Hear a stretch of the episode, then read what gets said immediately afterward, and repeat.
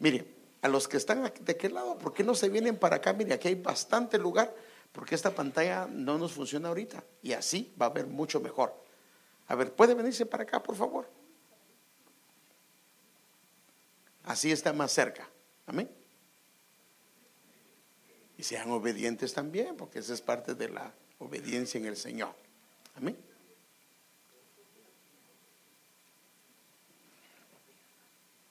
Aleluya. La que nos va a tapar aquí a los hermanos, pero bueno.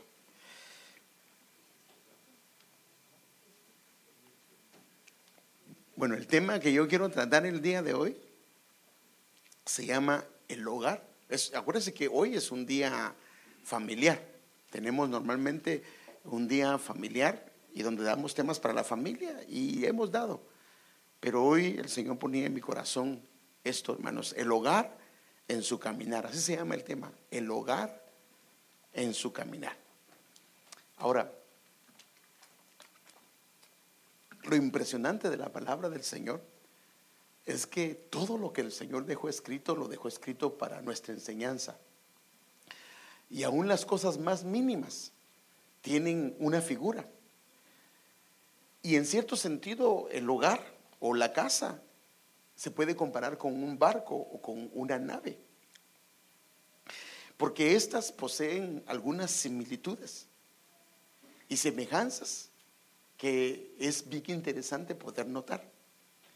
Inclusive el rey Salomón el día que él construyó el templo, por ejemplo, él habla de cuatro cosas que son incomprensibles y son misteriosas. Y dice en Proverbios 30, 18 al 19, hay tres cosas que son incomprensibles y en otras versiones dice misteriosas para mí. Pues, son misteriosas. Y una cuarta, no entiendo. Primero habla del camino del águila en el cielo, que aunque no se mira, hay un camino. El camino de la serpiente sobre la roca.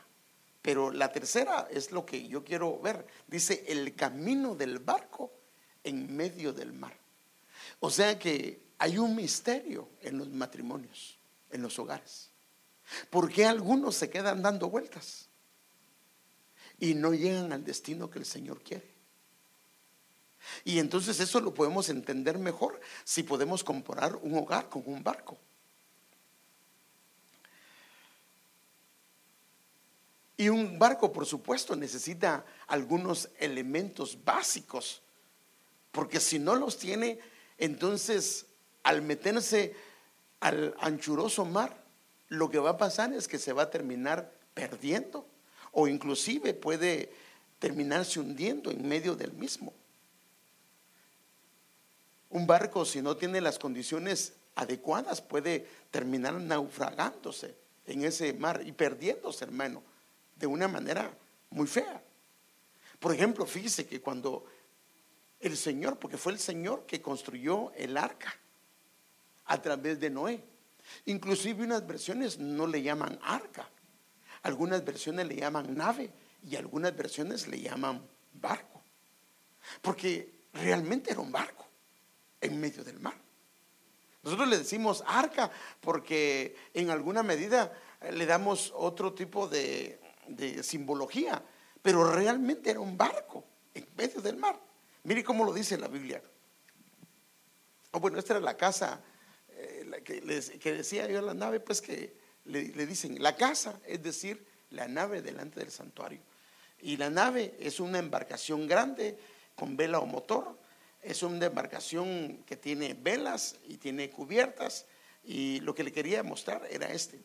Mire, fue por la fe que Noé construyó un barco grande para salvar a su familia del diluvio. En obediencia a Dios, quien le advirtió de cosas que nunca antes había sucedido por nunca habían sucedido. Por su fe, Noé condenó al resto del mundo y recibió la justicia que viene por la fe. Entonces, cuando él construyó eh, el barco, este le sirvió para guardar a su familia, ¿sí o no? ¿Cuántos días tuvo en el barco o en el arca? ¿Ah? No, 40 días llovió. bueno, bueno, estamos no, sí un montón, pero eran 150 días los que había durado. el, o sea que se convirtió el arca o el barco en un hogar. ¿O no? Sí, se convirtió en un hogar. Ahí cocinaban, ahí hacían todo, ahí sus churrasquitos. Me imagino que se quedaba, porque ya para ese entonces ya habían dado algunas crías, se quedaban viendo algún ternero y se lo hacían churrasco. Pero bueno, entonces cuando las aguas inundaron la tierra, esta fue la manera que Dios usó a través de un barco.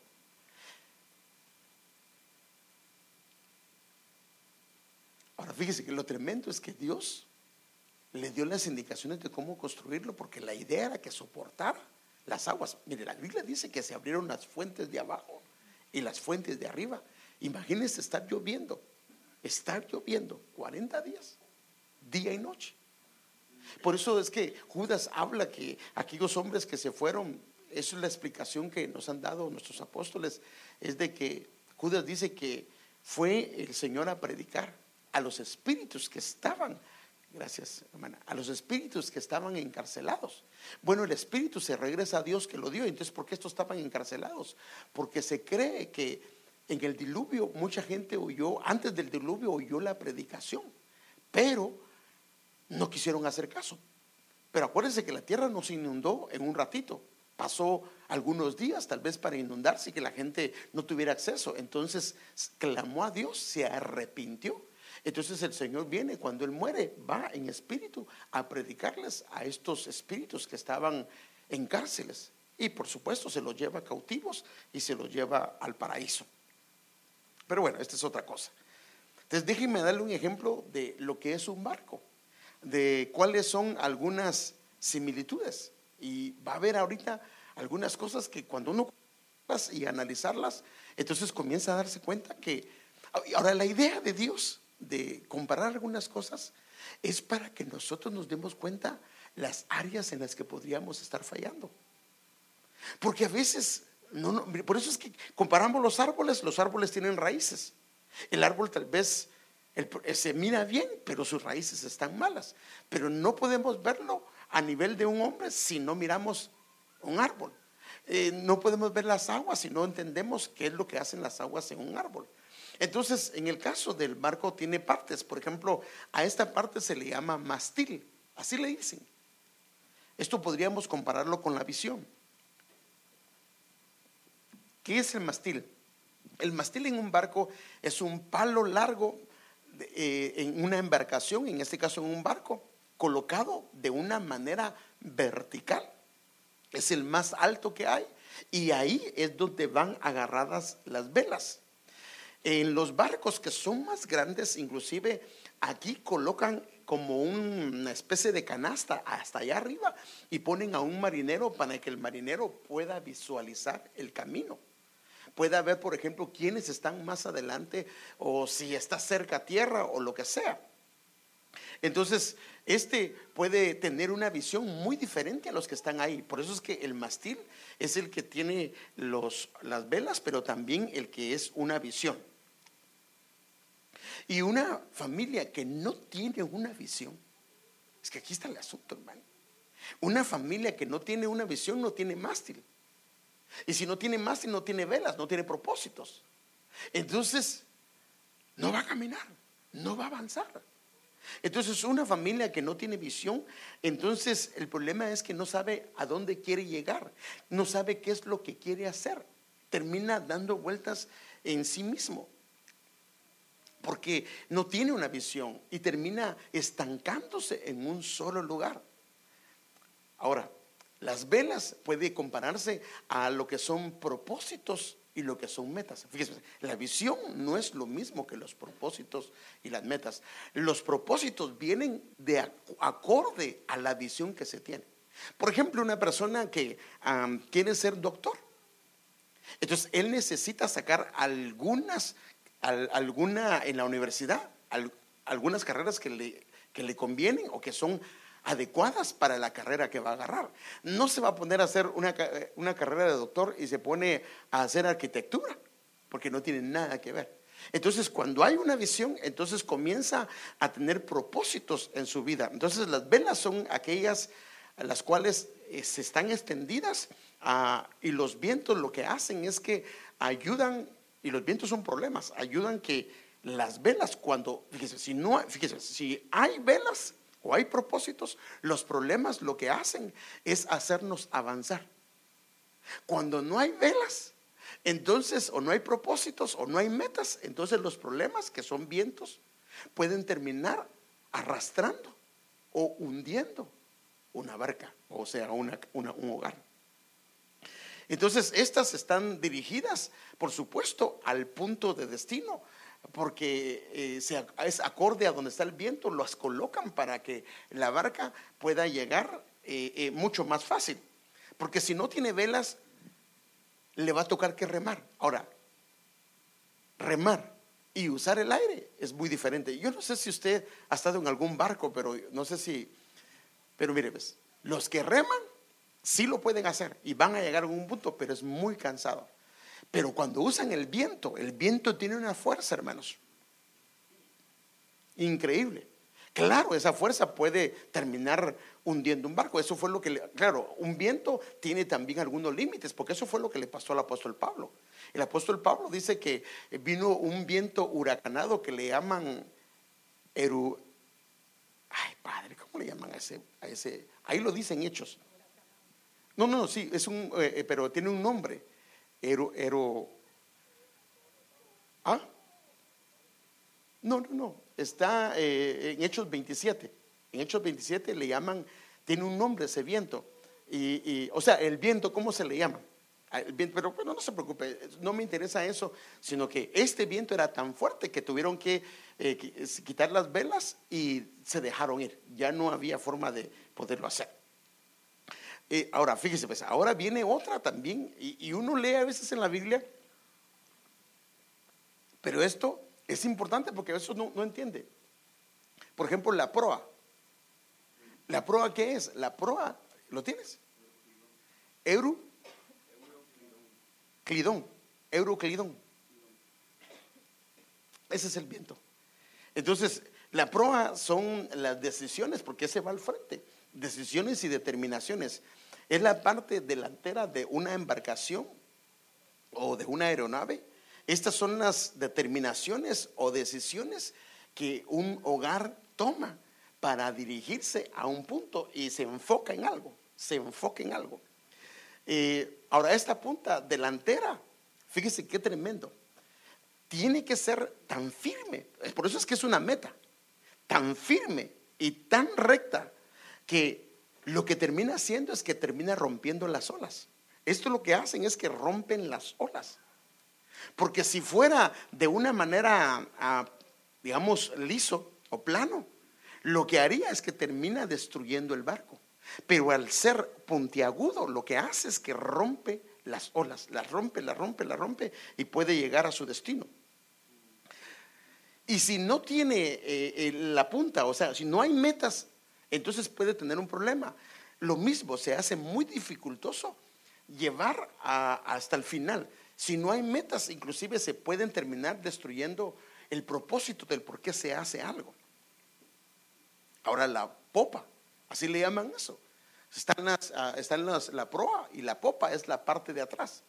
Y es como una flecha. La flecha, la, punta de la flecha es el esposo. La varita de la flecha es, hablando de funciones, la punta es la función en la del esposo, es el que dirige. La flecha es la función en la de la esposa.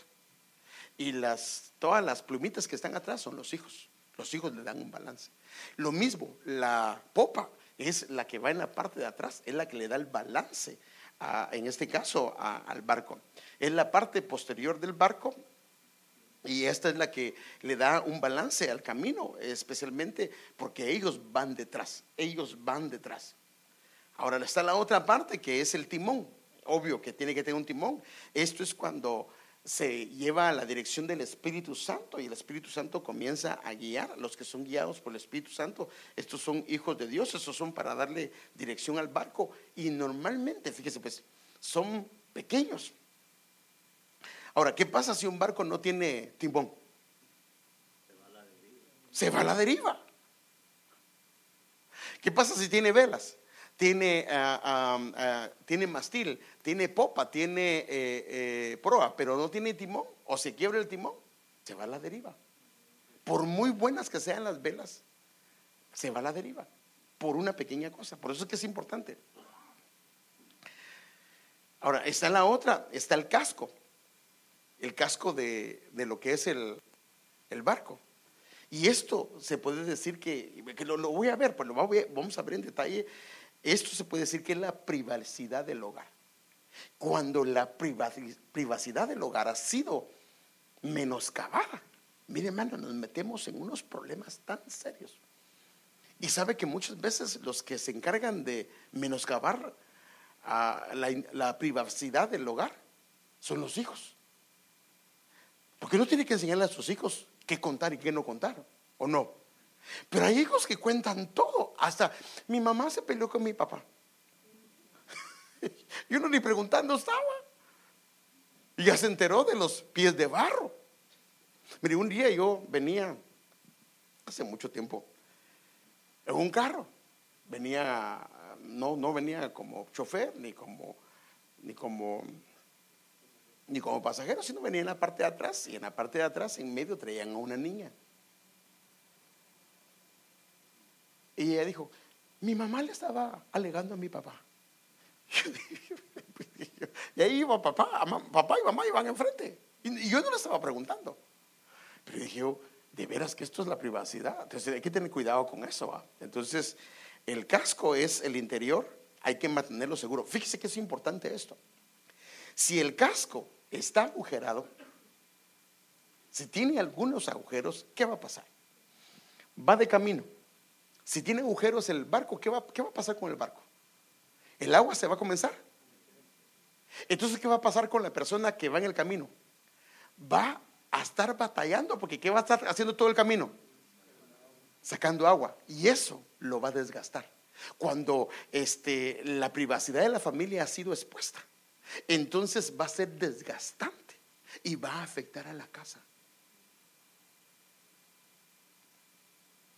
Y no digamos, lo que está adentro, granos, vino, se puede echar a perder debido al agua que se metió dentro de esos lugares. Y eso no le va a permitir a la persona, estando en el barco, poder reposar, porque todo el tiempo tiene que estar activo sacando el agua, porque si no lo hace, el barco se va a hundir. ¿O no? Se va a hundir.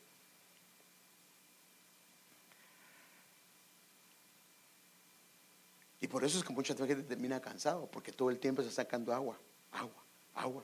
Y su barco no avanza porque se está más enfocado en sacar agua. Bueno, esto es más o menos un detalle de lo que es las partes del barco. Ahora quiero ver el barco, porque entonces ahora vamos a meternos al barco y comparar el barco con un hogar. Por ejemplo, el barco es el hogar, es la familia. Y yo quiero ir viendo algunas cosas con usted. Las corrientes es el esposo y la esposa. Yo quiero verlo en otra oportunidad porque no voy a poder ver todas las cosas y le voy a mostrar un versículo donde específicamente habla que el hombre es una corriente. Es una corriente. Entonces, las corrientes es el esposo y esposa. Las velas son los propósitos o las metas que se tienen en el matrimonio. Las anclas son las normas o reglas que deben de haber en un hogar. Fíjese, son dos cosas diferentes. Reglas y normas son una cosa y límites son otra cosa. Está el casco del barco, que es la privacidad del hogar. Esas son las primeras cinco, son diez. Las orillas del mar, que es los límites. ¿Puede un barco en lo natural salirse de los límites? Un barco. ¿Ah? Por eso, mire, pues, las orillas del mar no, no es, no, es, no es lo correcto. Es más, ni se puede acercar mucho a la orilla. Porque si se acerca más allá de la orilla indicada, ¿qué va a pasar? Se va a encallar, encallar, se va a encallar y ya no va a poder para ningún lado. Entonces el barco inclusive tiene que guardar alguna distancia hacia las orillas, ni siquiera tiene que andar en las orillas. Entonces fíjese, Muchas veces lo que nos ha pasado como matrimonios o como hogares es que nos hemos pasado de los límites. Primero, nos hemos ido muy cerca de los límites y lo que ha pasado con nuestro hogar se ha quedado escúcheme bien, estancado. Y ahí está, estancado. El cielo es el mapa. Ahora ya usan brújula, ya usan ah, muchas cosas electrónicas, pero ¿sabe usted que antes no usaban nada de eso? ¿Sabe qué hacía la gente? Usaba todo el cielo, las estrellas, todo eso lo usaban. Entonces el mapa es el cielo, es la guía del, en este caso del capitán del barco. Los vientos son los problemas, son las pruebas, son las circunstancias, las dificultades. Por eso es, hermano, que si hay propósitos, si hay un mastil bien puesto, lo que hacen las pruebas y las dificultades es únicamente hacernos avanzar.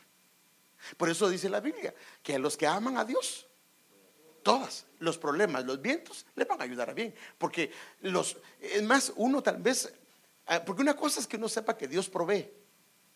Pero cuando Dios lo pasa por una situación de escasez, todo el conocimiento que pudo haber uno entendido o agarrado, en un momentito se da cuenta que él es, aunque no le expliquen qué es la palabra proveedor, él lo entiende porque sabe que es un Dios que provee, un Dios que sana, un Dios que consuela. Entonces los vientos son problemas, pruebas. Ah, el suelo submarino son los cimientos, los cimientos de un matrimonio. También lo vamos a ver. ¿Sabe cómo se da un... Sí, sí, ha visto. Bueno, es que nosotros el problema es que nosotros solo miramos las cosas a veces y no indagamos. ¿Cómo es que se da un, tsunami? A ver. Sí, pero sí, no, yo sé que es un terremoto, pero, pero ¿qué es lo que pasa? Oh, no, no, ese es el tsunami, que no, yo sé que yo sé, yo sé que las olas se levantan, pero ¿qué pasa? ¿Qué es lo que pasa en el mar, en el, en el suelo submarino?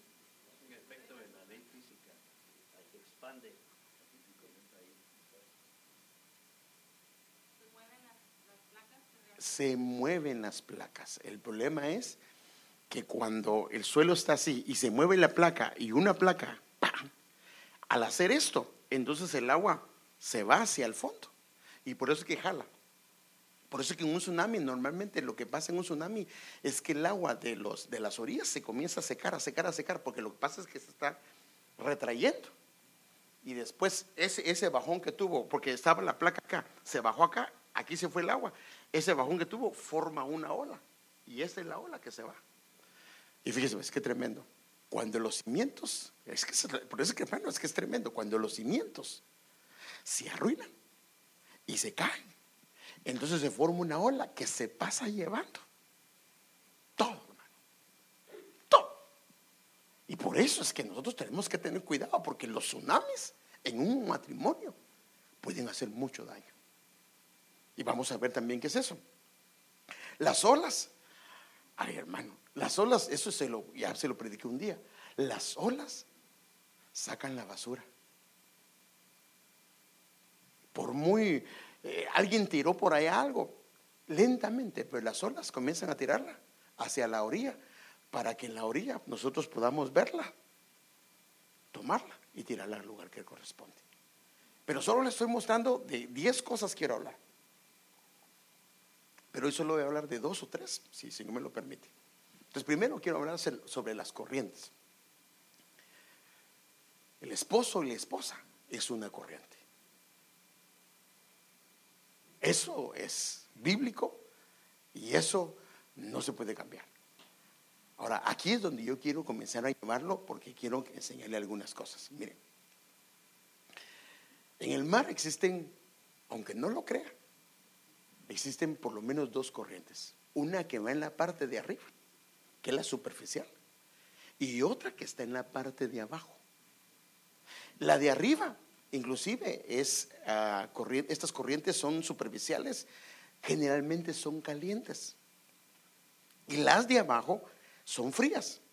Por ejemplo, imagínense, Toda el agua que está en la parte de arriba y la corriente de arriba lo que hace es que eh, eh, la función de, la, corriente de arriba es la ecología de la, marina. Los, los, vientos arrastran, fíjese, ves qué tremendo, arrastran nutrientes. Fíjese, ves, los vientos arrastran nutrientes para eh, el mar. Y el mar lo que hace es que comienzan a bajar, se van hasta el fondo y en el fondo se vuelven alimentos de unas cosas minuciosas que son los que comen unos pescaditos bien chiquitos. Y esos pescaditos chiquitos se lo comen la mayoría, por eso es que se vuelven en cantidades. Entonces, lo que hace las corrientes es esto.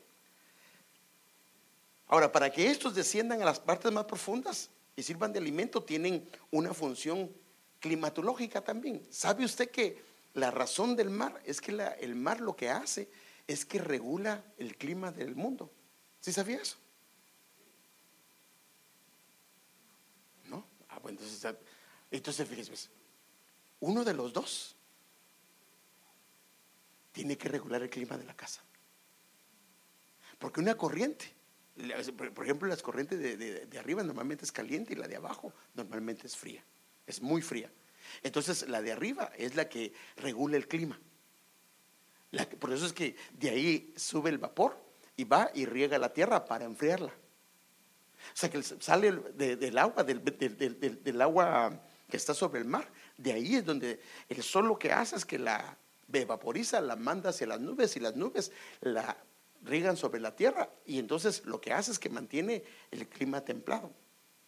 Entonces eso es lo que hace eh, la, corriente de arriba. O sea que, por decir así, el esposo o la esposa debería de regular la corriente, o perdón, el clima, el ambiente dentro de la casa. Y la otra o el otro las corrientes profundas generalmente son frías, esas tienen la función de regular también la temperatura, pero especialmente llevan oxígeno. Fíjese pues, a todas las partes de abajo. O sea que estas dos corrientes son contrarias. Una va hacia un lado y la corriente profunda va hacia el otro lado. Ahora, con esto lo que quiero enseñarles es esto. Si las corrientes, en este caso esposo y esposo, están en diferente nivel, están fluyendo en diferente nivel. Lo que van a hacer es que van a ser productivos. Pero cuando los esposos son corrientes en el mismo nivel y comienzan a chocarse, entonces se pueden volver destructivos. O sea que la naturaleza misma enseña de que en la parte de arriba solo hay una corriente pero hay lugares donde hay un choque de corrientes. Y en ese lugar donde hay choque de corrientes pasa esto. Entonces le voy a enseñar un pasaje donde Pablo se embarcó cuando lo llevaban directo para Roma. Y entonces el Señor nos da alguna enseñanza en esa ida, de, eh, ida a Roma. Entonces, usted sabe que ellos quisieron invernar en una isla, en Creta.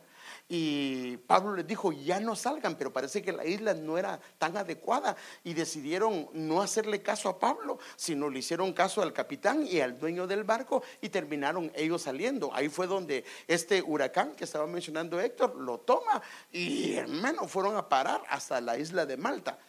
Pero antes de llegar a la isla de Malta, entonces la Biblia da el testimonio de qué fue lo que pasó. En Hechos 27 del 39 al 41, cuando se hizo de día, Llevaban 14 días sin comer. Imagínense, sin ver el sol. Cuando se hizo de día no reconocían la tierra, pero podían distinguir una bahía que tenía playa, o sea, una, orilla del mar. Y decidieron lanzar la nave hacia ella, si les era posible. Versículo 40. Y cortando las anclas, las dejaron en el mar, aflojando al mismo tiempo las amarras de los timones e izando, o sea, alzando la vela de proa al viento, se dirigieron hacia la playa. Y hasta aquí estamos bien. Pero este versículo es donde yo quiero que veamos. Pero chocando contra un escollo, donde se encuentran dos corrientes, encallaron la nave, la proa se clavó, quedó inmóvil, pero la popa se rompía por la fuerza de las olas. Lo voy a leer. Pero chocando contra un escollo donde se encuentran dos corrientes, encallaron la nave. La proa, que es la parte de adelante, se clavó y quedó inmóvil. Fíjese qué tremendo, hermano. Pero la popa, o sea, la parte de atrás. O sea que la proa, ¿qué era la proa? Sí, sí, no, sí, pero ¿qué era? ¿Ah? No, no. ¿Ah?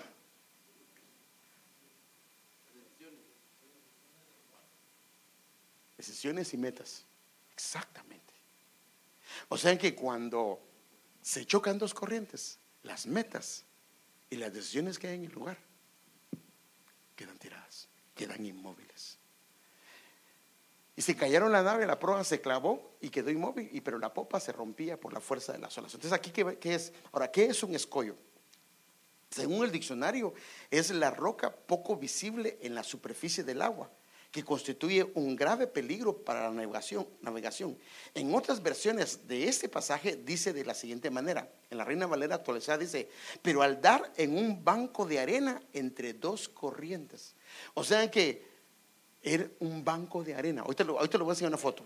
Otra versión dice, en la, NT, la NTJ dice, pero hallaron un lugar donde se encontraban dos corrientes y encallaron la nave sobre un banco de arena ahí.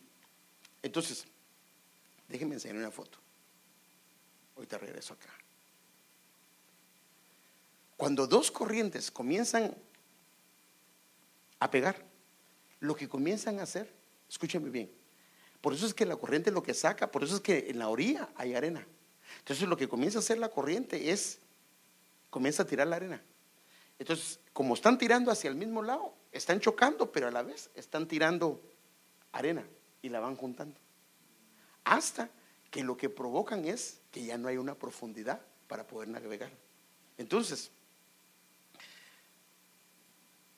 las corrientes ahora aquí no corren en diferente nivel.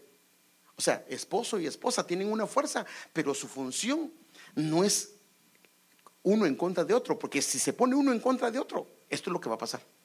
Sino aquí su función debe ser en diferente nivel deben de correr, pero en diferente nivel. Y ahorita vamos a ver por qué. Entonces las corrientes corren en diferente nivel, no de frente, porque si lo hacen de frente, entonces van a chocar, van a comenzar a jalar arena y van a formar un, banco de arena. Y entonces lo que pasa es que donde había un fondo, que era un fondo donde una nave podía navegar, ahora se vuelve un lugar peligroso. ¿Por qué? Porque hay una acumulación de arena. Sí, sí, sí, sí me voy a entender, hermano. Es que a veces yo sé, me entiendo, pero que me pueda dar a, explicar. Entonces, como las corrientes comienzan a chocar, no es lo natural, pero comienzan a chocar las corrientes, comienzan a jalar arena a cada una de ellas y forman bancos de arena, eso le llaman bancos de arena, pero un barco ya no puede llegar a esos lugares, porque si llega a esos lugares, lo que va a pasar es que se va a encallar, como está hablando aquí, porque se pierde la profundidad. Ahora, lo que dice el versículo 41, la proa, es las decisiones, las metas, los propósitos, se paralizan, quedan inmóviles.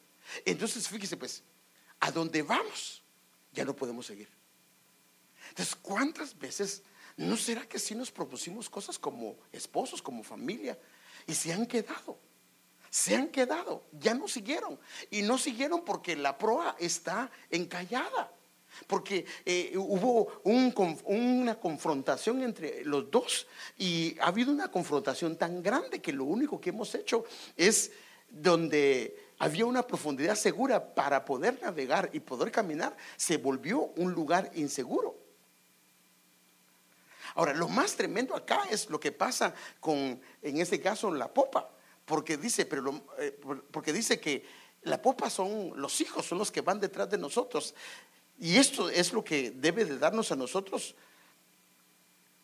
una reacción de decir, ayúdanos Señor, no podemos estar en casa esposo y esposo en confrontación. Porque si estamos en confrontación, lo que va a pasar es que el lugar que era seguro para navegar se vuelve un, banco de arena y ese banco de arena se va a volver inseguro. Y lo que va a pasar es que las vetas se quedan clavadas y lo que va a pasar es que los que quedan expuestos son los hijos, porque este es el asunto. Y mire qué es lo que dice, porque este es el asunto, que lo que generan estas, déjeme verle, déjeme darle unas versiones de lo que dice este. ¿Cómo dice esta parte? Pero la popa se rompía por la fuerza de las olas. O sea que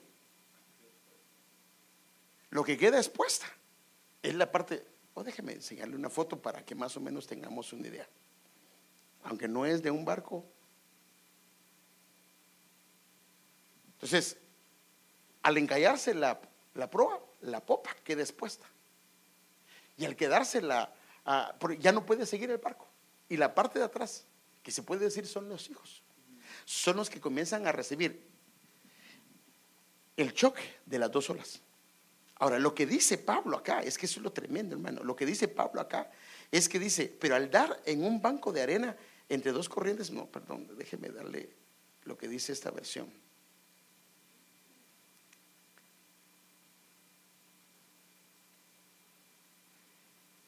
Perdón, no lo tengo. ¿Alguien me puede buscar este versículo 41? Quiero que me busquen esa parte. Pero la popa se rompía por la fuerza de las olas. O sea que las corrientes, o sea, papá y mamá comenzaron a generar olas tan grandes que se dirigen, fíjese pues, a su propio hogar. Al estar operando no en un nivel, eh, operando así las corrientes, es constructivo y es productivo. Operando así las corrientes, confrontándose como esposos, es destructivo. Y, lo que, y los que van a pagar el pato o los platos rotos son los hijos. Sí, léalo por favor. Nueva Biblia latinoamericana, el verso 41 dice, pero chocando contra un escollo donde se encuentran dos corrientes, encallaron la nave. La proa se clavó y quedó inmóvil, pero la popa se rompía por la fuerza de las olas. Sí, esa es, la, pero tienen otra versión, otra versión de, a ver, pásala ahí. Es que esta es la versión que tenemos, pero está bien, está bien, está bien. En la Valera Gómez. La parte final. En la Valera Gómez dice, quedó inmóvil y la popa se abría con la violencia de las olas. Mire, se abría, o sea que la nave, o sea, el hogar, se estaba destruyendo. Una casa dividida, el Señor lo dijo, no prevalecerá. O sea, cuando hay dos corrientes, o sea, porque hermanos, Dios le dio un libre albedrío a la esposa y al esposo, ¿sí o no? No es que le vamos a quitar el empuje a la esposa y que queremos que no hable, porque ni que nos hubiéramos casado con un maniquí. ¿Sí o no? No, la esposa tiene derecho a hablar, tiene derecho a opinar, tiene derecho a conversar, tiene derecho también a no estar de acuerdo. ¿Sí o no? Porque hermano, perdóneme solo que sea un robot que usted haya comprado, es que no va a opinar. Pero el problema es que cuando esposos comenzamos a ser confrontativos, porque no me vaya a decir usted que hace esto, esto debería ser lo ideal. Usted va a tener una alegada con su esposo o su esposa. Lo normal debería de ser agarrar a los niños o irse usted y yo, usted y su esposa, o, o yo y mi esposa al cuarto. ¿Y qué hacer? Ir allá a discutir la situación. Pero ¿qué hacemos? Los niños solo miran esto. El agarre que nosotros tenemos. El problema es que a ellos les estamos destruyendo la paternidad y la, maternidad y la maternidad en ellos. Por eso es de que se rompía con fuerza. O sea, lo que se rompe es el hogar. Lo que se destruye es el hogar. Y por eso es que nosotros tenemos que pedirle al Señor que nos ayude, hermano, a que nosotros tenemos que arreglar esto, hermano.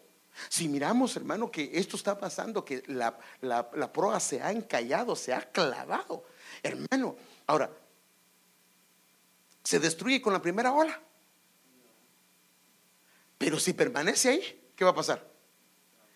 Ese barco se va a terminar destruyendo porque le pegan las dos.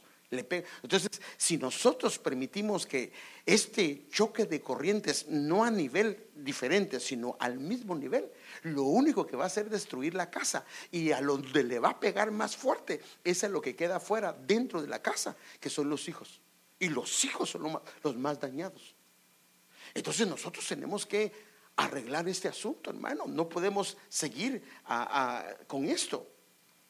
El enemigo, esto es lo que quiere que nos agarremos, que, que, que, que, tengamos pleitos como esposos y en este caso que nos confrontemos, hermano, que lleguemos a un nivel, hermano, a un nivel confrontativo, porque aunque usted me diga que no, cada día más, si no arreglamos esto, las palabras van subiendo de nivel, ¿o no?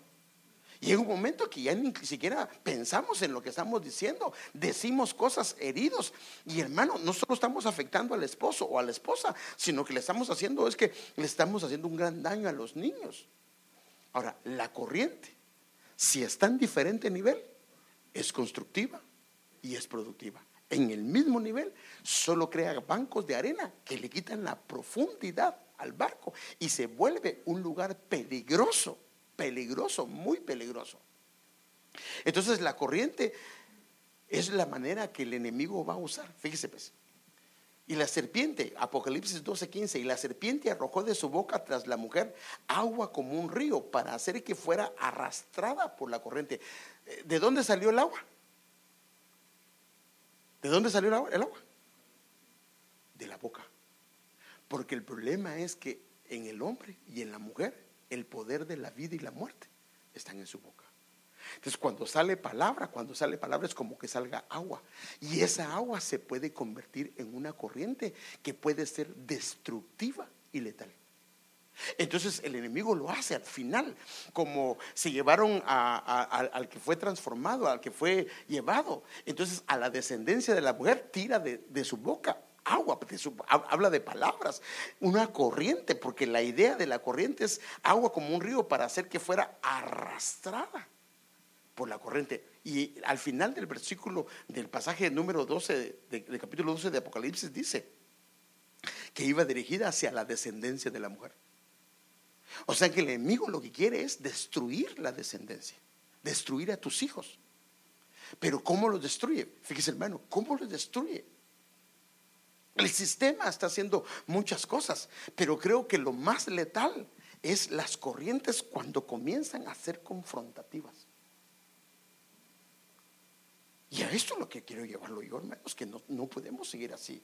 No podemos, hermano, necesitamos arreglar esto. Necesitamos solucionar el problema que puede estar habiendo en nuestro hogar o en nuestro matrimonio, porque no es normal, no fue el hogar hecho para que nosotros estuviéramos peleando todo el tiempo. No es normal. No es normal. Hermano, entonces, ¿qué tengo que buscar otra? No, tampoco. Lo que hay que hacer es que hay que arreglar el asunto. Porque la mayoría de la gente lo que hace, y, eso hablábamos hoy en la mañana con los hermanos, la mayoría de la gente lo que hace es me divorcio y punto. Y, esto, la Biblia dice que es una dureza del corazón, porque es más fácil echarse a, eh, a ir de la casa que arreglar, o sea, es más sombría arreglar el asunto, reconocer y pedir ayuda que echarse a correr. Y eso es lo que hace la mayoría de la gente. Echarse a correr y decir, no, no quiero, porque lo que no quiere es, obvio que en una consejería le van a decir, porque en una consejería no solo uno tiene la culpa, ¿Verdad que la mayoría de los, problemas de matrimonio, ambos hemos tenido culpa? Alguna área hemos descuidado. Y para que la mujer esté arisca, algo hizo el esposo, ¿o no? ¿O no, hermano? No, no, no. Por ejemplo, si la mujer era muy dócil, muy tierna, muy amable, muy cariñosa, y cada vez que llegaba y le quería abrazar a uno, sáquese de aquí, ¿usted quiere que soy? Pues entonces ella después pues se vuelve tosca o él se vuelve, porque también hay mujeres, él se termina volviendo un hombre tosco y después se queja, es que él no es cariñoso, pues ¿cómo va a ser cariñoso si la trató o lo trató muy mal? Pero ¿por qué me metí yo aquí, verdad? Padre, si no, eso no es de matrimonios. Pero, amados hermanos, escuche bien lo que voy a decir. La gente del mundo, si se destruye su familia, en cierto sentido que Dios tenga misericordia de ellos, pero ellos no tienen ayuda de Dios. Pero usted y yo tenemos un Dios que restaura, ¿o no, hermanos? ¿Restaura matrimonios o no? Pero ¿qué hay que hacer cuando hay un problema? Traerlo a luz. Le voy a dar un ejemplo. Si la mano, esto lo hemos hablado, tiene una herida, usted va a tratar de curársela o su esposa le va a hacer los ungüentos necesarios. Pero si esa mano se le está poniendo negra, usted perdóneme, pero no va a seguir dejar que su, su esposa le sigue poniendo ungüentos, sino que va a ir con el doctor para que él lo mire. Entonces nosotros vemos que el hogar, escuchen bien, está, corrientes están destruyendo el hogar. ¿Y sabe qué hacemos? Callamos. ¿Sabe qué es eso? Es orgullo. Es puro orgullo. Porque no queremos que el hogar se vea mal. Pero si ya está mal. ¿Qué es mejor? Fíjese, pues, ¿qué es mejor? Un ratito colorado, pero arreglar el asunto. O, por ejemplo, ¿qué es mejor? La quimioterapia que le dan a una persona que tiene cáncer o los exámenes que se hace antes para evitar que pueda volverse un cáncer. Es mejor lo anterior, lo preventivo. Entonces vemos que la cosa no se pudo solucionar y buscar ayuda, hermano. Pero ¿sabe por qué no busco una ayuda? Por el orgullo. El orgullo, tenemos un problema serio, hermano. Si nuestro hogar tiene problemas, hermano, y tenemos un pastor, tenemos pastores, tenemos gente que nos puede ayudar, hermano, discúlpeme, si no pedimos ayuda, al Señor no le vamos a poder decir la mujer que me diste, el hombre que me diste. Entonces el Señor lo que quiere es que arreglemos esto, porque las peleas entre nosotros van a ir hacia los hijos. Mire, déjeme dar un ejemplo. Si el hombre trata mal a su esposa, increíble, una hija puede buscar un esposo que se parezca a su papá. Si la esposa trata mal a su esposo, un hijo puede buscar un esposo, una esposa que lo trate mal. Créame lo que le digo. Porque como que se forma un patrón en el corazón de que esa es la manera de un matrimonio. Se forma un patrón. Y entonces el hijo, aunque sepa que está mal, busca algo parecido. Porque la figura más cercana de lo que es un esposo o una esposa es la mamá y el. Por eso es que si vemos que hay choque, hermano, y estamos trayendo a riesgo nuestra familia, porque como eso digo, no solo es esposo y esposa, sino los hijos, los que están involucrados, tenemos que buscar ayuda, hermano.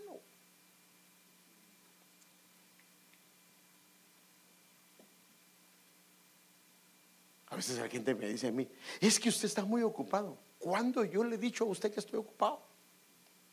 Eso que me lo diga la gente, si algún día, si él me pregunta algo y me dice, perdóname, no te puedo atender, él puede decir que yo le dije que estaba ocupado, pero a ninguno de ustedes yo le he dicho que estoy ocupado. Hago el espacio juntamente con mi esposa si es necesario. A mí me pusieron a dar, a, cuidarlo.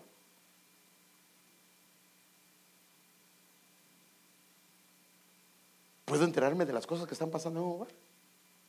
Si para eso me pusieron. Y mi trabajo es ayudar. Pero ¿qué pasa con la mayoría? Todo lo tapamos, estamos encallados. Se paró el matrimonio y ahí sigue. El riesgo que es es muy grande. ¿Cuánto tiempo llevo, mija?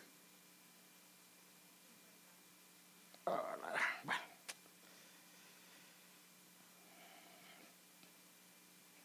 Ah, fíjese, eso, mire qué tremendo. Cuando hay un choque, mire, mire qué tremendo, hermano. Eso lo puede usted averiguar. Los remolinos marinos se deben a la reunión de corrientes. Cuando se unen corrientes en el mismo nivel, se forman remolinos. Ahora yo le hago una pregunta. ¿El que queda atrapado ahí se salva? No se salva. Es que mire, la naturaleza Dios la hizo para que nosotros aprendamos, hermano. Entonces las corrientes sí pueden ir, pero a diferente nivel.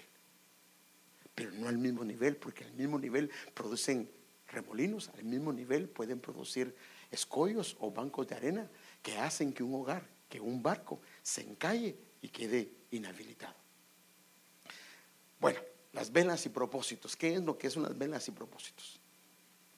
Andarán dos juntos. Dice, ves, mire lo que dice, andarán dos juntos a menos que se pongan de acuerdo.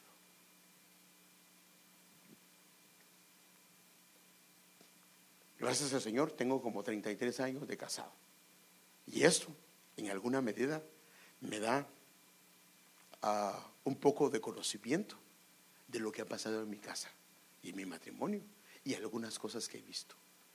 Y sabe que la mayoría de los problemas son por faltas de acuerdos.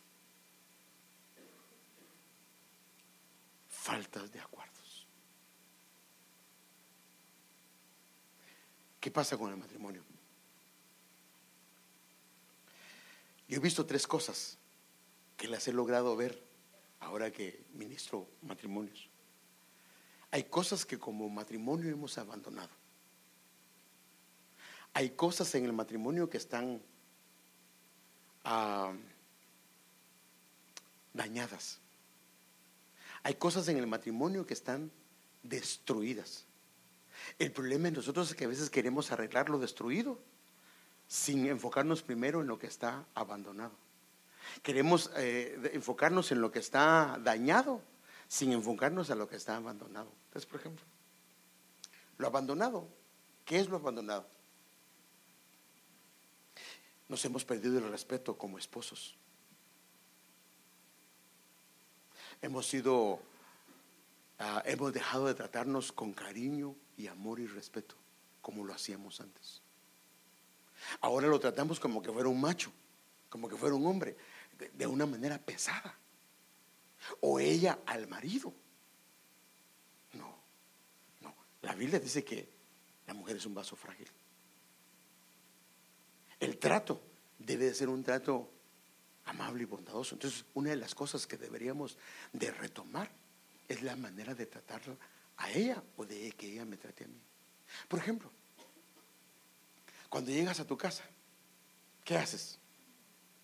¿Qué haces la primera vez que llegas a tu casa?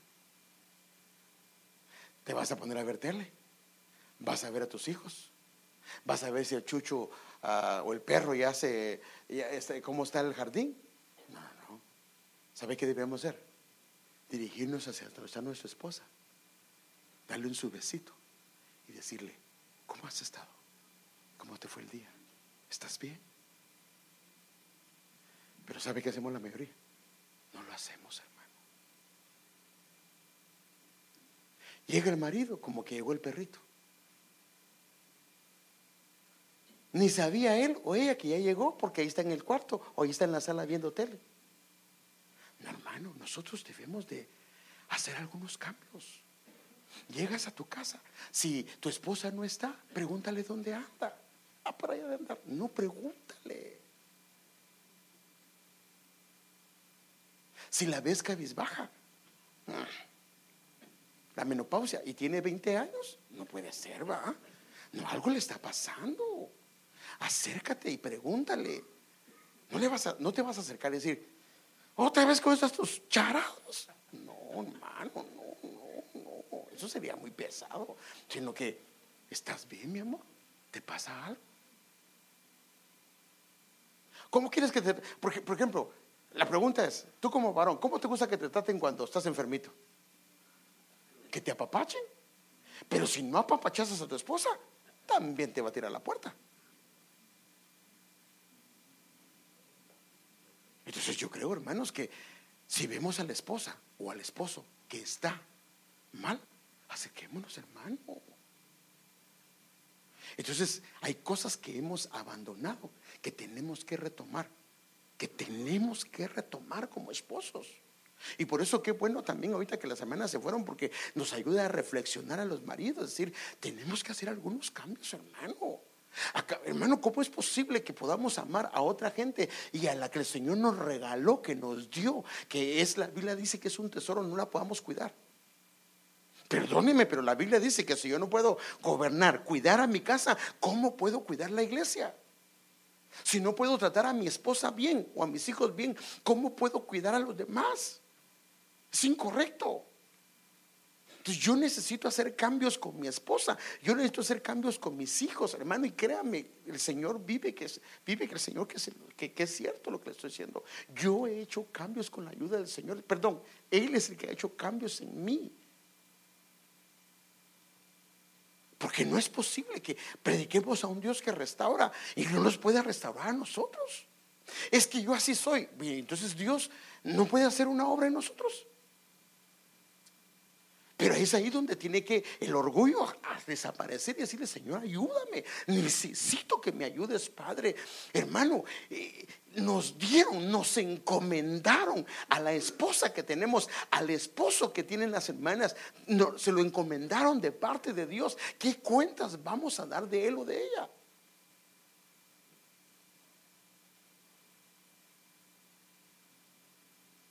Entonces, primero tenemos que trabajar las cosas que hemos abandonado. Y entonces luego se comienzan a trabajar las que están dañadas. Tal vez la confianza se perdió. Esa hay que restaurarla. Y fíjese que a veces con restaurando una cosa se arreglan muchas cosas. Un ejemplo, en un carro se arruinó la bomba de agua. El carro ya no puede usarse, ¿sí o no? El carro puede estar inclusive nuevo, pero una cosa tan pequeña lo inhabilita. Arreglas la bomba de agua y todo el carro vuelve a funcionar. Arreglas una cosa que se arruinó en el matrimonio, en el esposo y la esposa, y todo lo demás vuelve a su normalidad. Y hay cosas que están destruidas, pero lo primero es enfocarnos en las cosas mínimas. Hermanos, que a mí no me hicieron romántico, pues que si no me hicieron romántico, pues entonces tal vez no tenemos que ser eh, tan, tan como usted piense que sea, ay, es que yo no soy un jovencito, pero yo creo que decirle a la esposa, la quiero, te quiero, eso no, no requiere que sea romántico, sino que, hermano amado, el, sentido común dice que tenés que decírselo, que yo tengo que decírselo. Decirle de vez en cuando, estás bonita, mi amor. O decirle al esposo, qué bonito te ves. Qué facha las que cargamos. A no, no,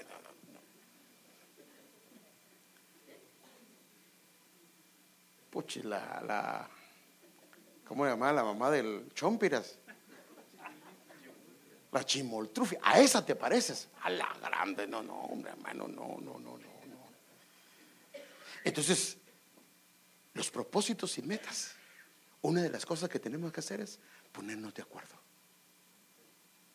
Pongámonos de acuerdo negociemos con la esposa.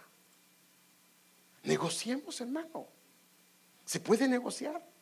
Mira, no te puedo dar esto, no te puedo dar tanto dinero por esto y esto, pero ella dice, pero es que lo necesito, necesito que me des tanto. Lo pueden negociar. Se pueden poner de acuerdo y si se ponen de acuerdo, entonces van a caminar. ¿No será que la que anda conmigo está en desacuerdo hace muchos años? Y por eso es que no responde. Por eso es que se ha vuelto muy tosca. O por eso se ha vuelto muy tosco. O por eso ahora no me da mis domingos. Hermano, yo creo que nosotros tenemos que evaluar, tenemos que examinar nuestro matrimonio, porque el asunto de mi esposa con mi esposa de mi matrimonio, hermanos, que no solo estamos nosotros, lo que hagamos nosotros les va a afectar a mi hijo y le va a afectar a mi hija, les va a afectar su matrimonio, para bien o para mal. Y por eso es que yo necesito cancelar, arreglar eh, todo, rectificar lo que necesito rectificar con mi esposa para el bien de ellos, porque con mi matrimonio yo estoy ministrando, con mi matrimonio yo estoy siendo un ejemplo a seguir, con mi matrimonio yo le estoy mostrando un camino a seguir a los hijos. Le puedes decir muchos consejos, pero tu, ejemplo es lo que vale. Si le dices al hijo que no fume y fumas,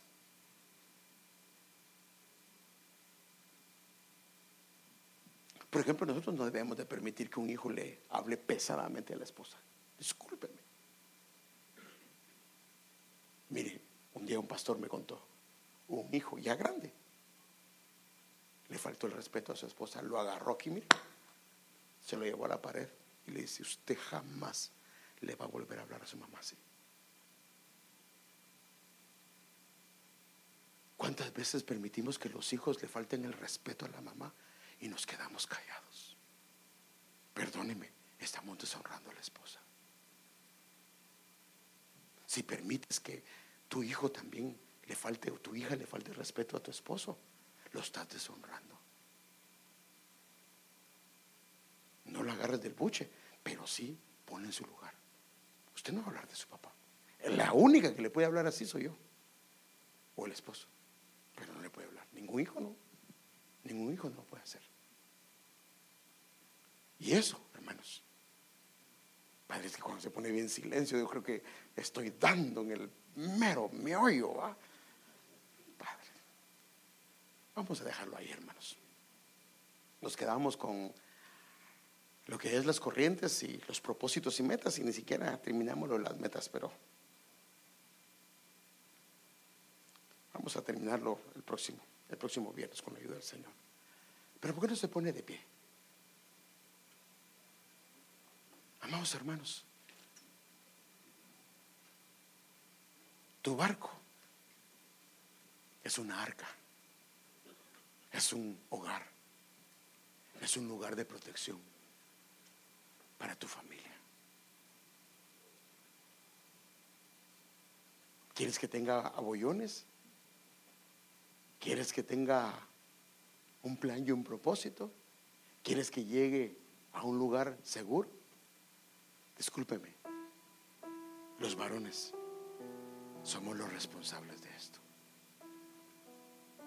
El lugar que tenemos, la mayoría, créame, es debido a nuestra buena función o nuestra mala función. Dios hizo el matrimonio para que el esposo forme su hogar. Así dice la Biblia, que con la palabra el hombre pueda santificar a su esposa y apartarla para él. Pero eso se necesita que nosotros los varones hagamos cambios y le digamos al Señor que nos ayude. Si reconocemos que hay áreas que no están bien, tenemos que decirle, Señor, ayúdanos, por favor. Yo no quiero seguir así. Yo no quiero, Padre amado, afectar a mi familia, a mis hijos. Quiero tener un cambio. Y si Ay, yo no estoy casado porque está hablando de esto. Bueno, el Señor quería que lo hablara y si te vas a casar, pues que sepas qué es lo que el Señor quiere para ti. Si, la regaste, pues hay que arreglarlo. Y si estás con tu esposa o tu esposa, nunca es tarde, hermano, nunca es tarde. Pero ¿sabe qué es lo bonito?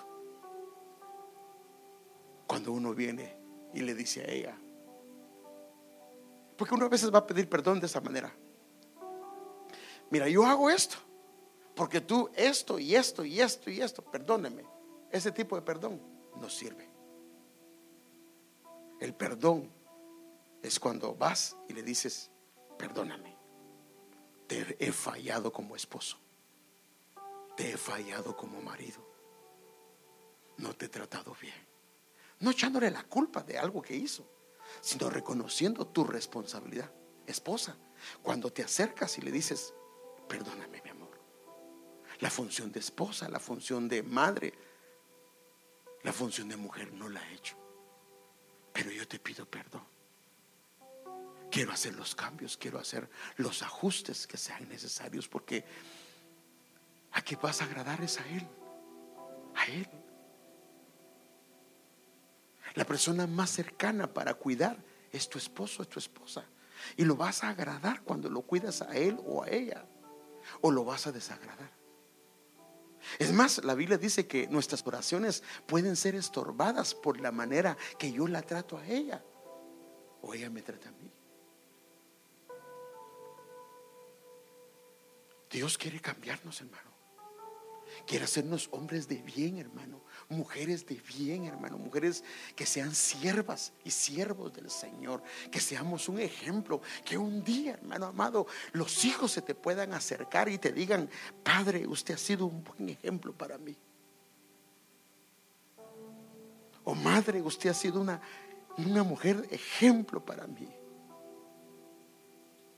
Le hablas a tu hijo y se queda callado porque no tiene nada que decirte porque sabe que él, él, usted no vio que yo la traté mal a su mujer para que, a mi mujer, para que usted lo esté tratando así a ella. O usted porque mi hija está tratando mal a su esposo, usted jamás vio que en casa eso se hiciera. Que nos pueda ayudar el Señor, hermano. Que nos pueda ayudar el Señor. Y que seamos diferentes, hermano. Seamos diferentes. Hermano, porque Predicamos un Dios que cambia, un Dios que renueva. Y entonces, si lo predicamos, ¿y por qué no nos puede renovar a nosotros? ¿Por qué no? Es que, eh, es que conmigo, no, no. Entonces, ¿qué? ¿Es tu Dios? No puede Él restaurarnos, Él nos puede restaurar. Pero lo que tengo que hacer yo es pedirle a Él, decirle quién soy, cómo estoy.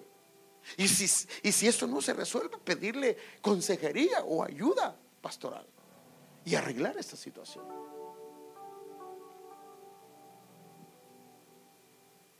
El Señor quiere restaurar nuestras vidas, hermanos. Y quiere que nuestro hogar llegue hasta el final. Porque no van solos tú y tu esposa, también van tus hijos en ese, en ese barco. Y si las corrientes se ponen al mismo nivel, sí le van a afectar. Amado Padre,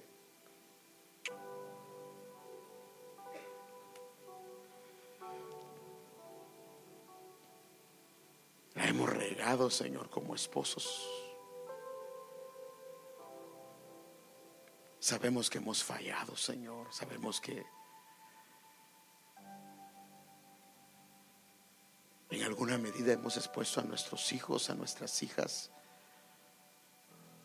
a una atmósfera incorrecta, Señor. Perdónanos si delante de ellos hemos tenido altercados más allá de lo que debería ser normal. Perdónanos si hemos dado mal ejemplo, Señor, y en alguna medida hemos afectado el alma de nuestros hijos y nuestras hijas. Perdónanos, por favor. No queremos dañarlos y perdónanos por nuestros errores, por nuestras flaquezas como esposos o como esposas. Pero hoy te pedimos que nos ayudes, Señor. No queremos continuar igual. Hemos predicado, Señor, que tú eres un Dios que restaura. Y sabemos, Señor, que puedes empezar con nosotros. Y perdónanos si el orgullo no nos ha dejado, Padre. Perdónanos, Señor, si no queremos reconocer nuestras faltas, nuestros errores. Perdónanos, Señor, si hemos fallado ahí, Señor. Pero queremos pedirte que nos ayudes. No permitas que nuestro corazón se endurezca y que a la persona que deberíamos de amar, de cuidar, de proteger, tal vez sea la que más daño le hemos hecho. Perdónanos, Señor si no hemos protegido a nuestra esposa como deberíamos de protegerla, si no la hemos honrado como deberíamos de honrarla. Perdónanos si no le hemos dado el lugar que le corresponde, Señor, debido a nuestro orgullo, a nuestro machismo, a nuestra manera de proceder, Señor. Pero hoy te pedimos, Señor, que nos des tu gracia, nos des tu favor, nos des tu misericordia y, Señor, ayúdanos a hacernos una introspección, un examen introspectivo, Señor, y que podamos vernos hacia adentro y que podamos analizarnos, Señor. Ve si hay en nosotros errores, fallas, y conduce nuestro caminar por el camino eterno. Y Padre, perdónanos si hemos hecho daño, Señor, pero ayúdanos a que nuestra casa sea un arca, Señor, donde podamos morar con nuestra familia y llevar a nuestra familia a un puerto seguro, Señor. Permítenos, Señor, por favor, arreglar lo que haya que arreglar, solucionar lo que haya que solucionar. Permítenos retomar lo que hemos abandonado como esposo, como esposa, lo que hemos dañado en alguna medida y que sea restaurado. Y si algo está destruido, que lo puedas reconstruir, Señor, para la gloria de tu nombre. Por favor, no nos permitas más continuar, Señor, con un caminar, Señor, estancado. Si nos hemos eh, encallado en un lugar, Señor, que podamos reconocerlo y traerlo a tu presencia y arreglarlo, Señor. Danos la humildad, la sencillez de reconocer si algo así está pasando con nuestra casa, Señor. Perdónanos si nuestra familia se ha quedado estancada y no ha caminado, pero ayúdanos hoy, Señor, ayúdanos hoy, Padre, y abre nuestro entendimiento, quita, Señor, quita todo velo de nuestros ojos, Señor, y todo velo de nuestros oídos, y permítenos que tu palabra circuncide nuestro corazón y hagamos los cambios que corresponden, Padre. En el nombre de Jesús lo pedimos. Lleva a tu pueblo con paz, lleva a tu pueblo con bendición, lleva a tu pueblo con gozo. Y Señor, guárdalos, por favor. Guarda a tu pueblo y bendícelos, Señor, en el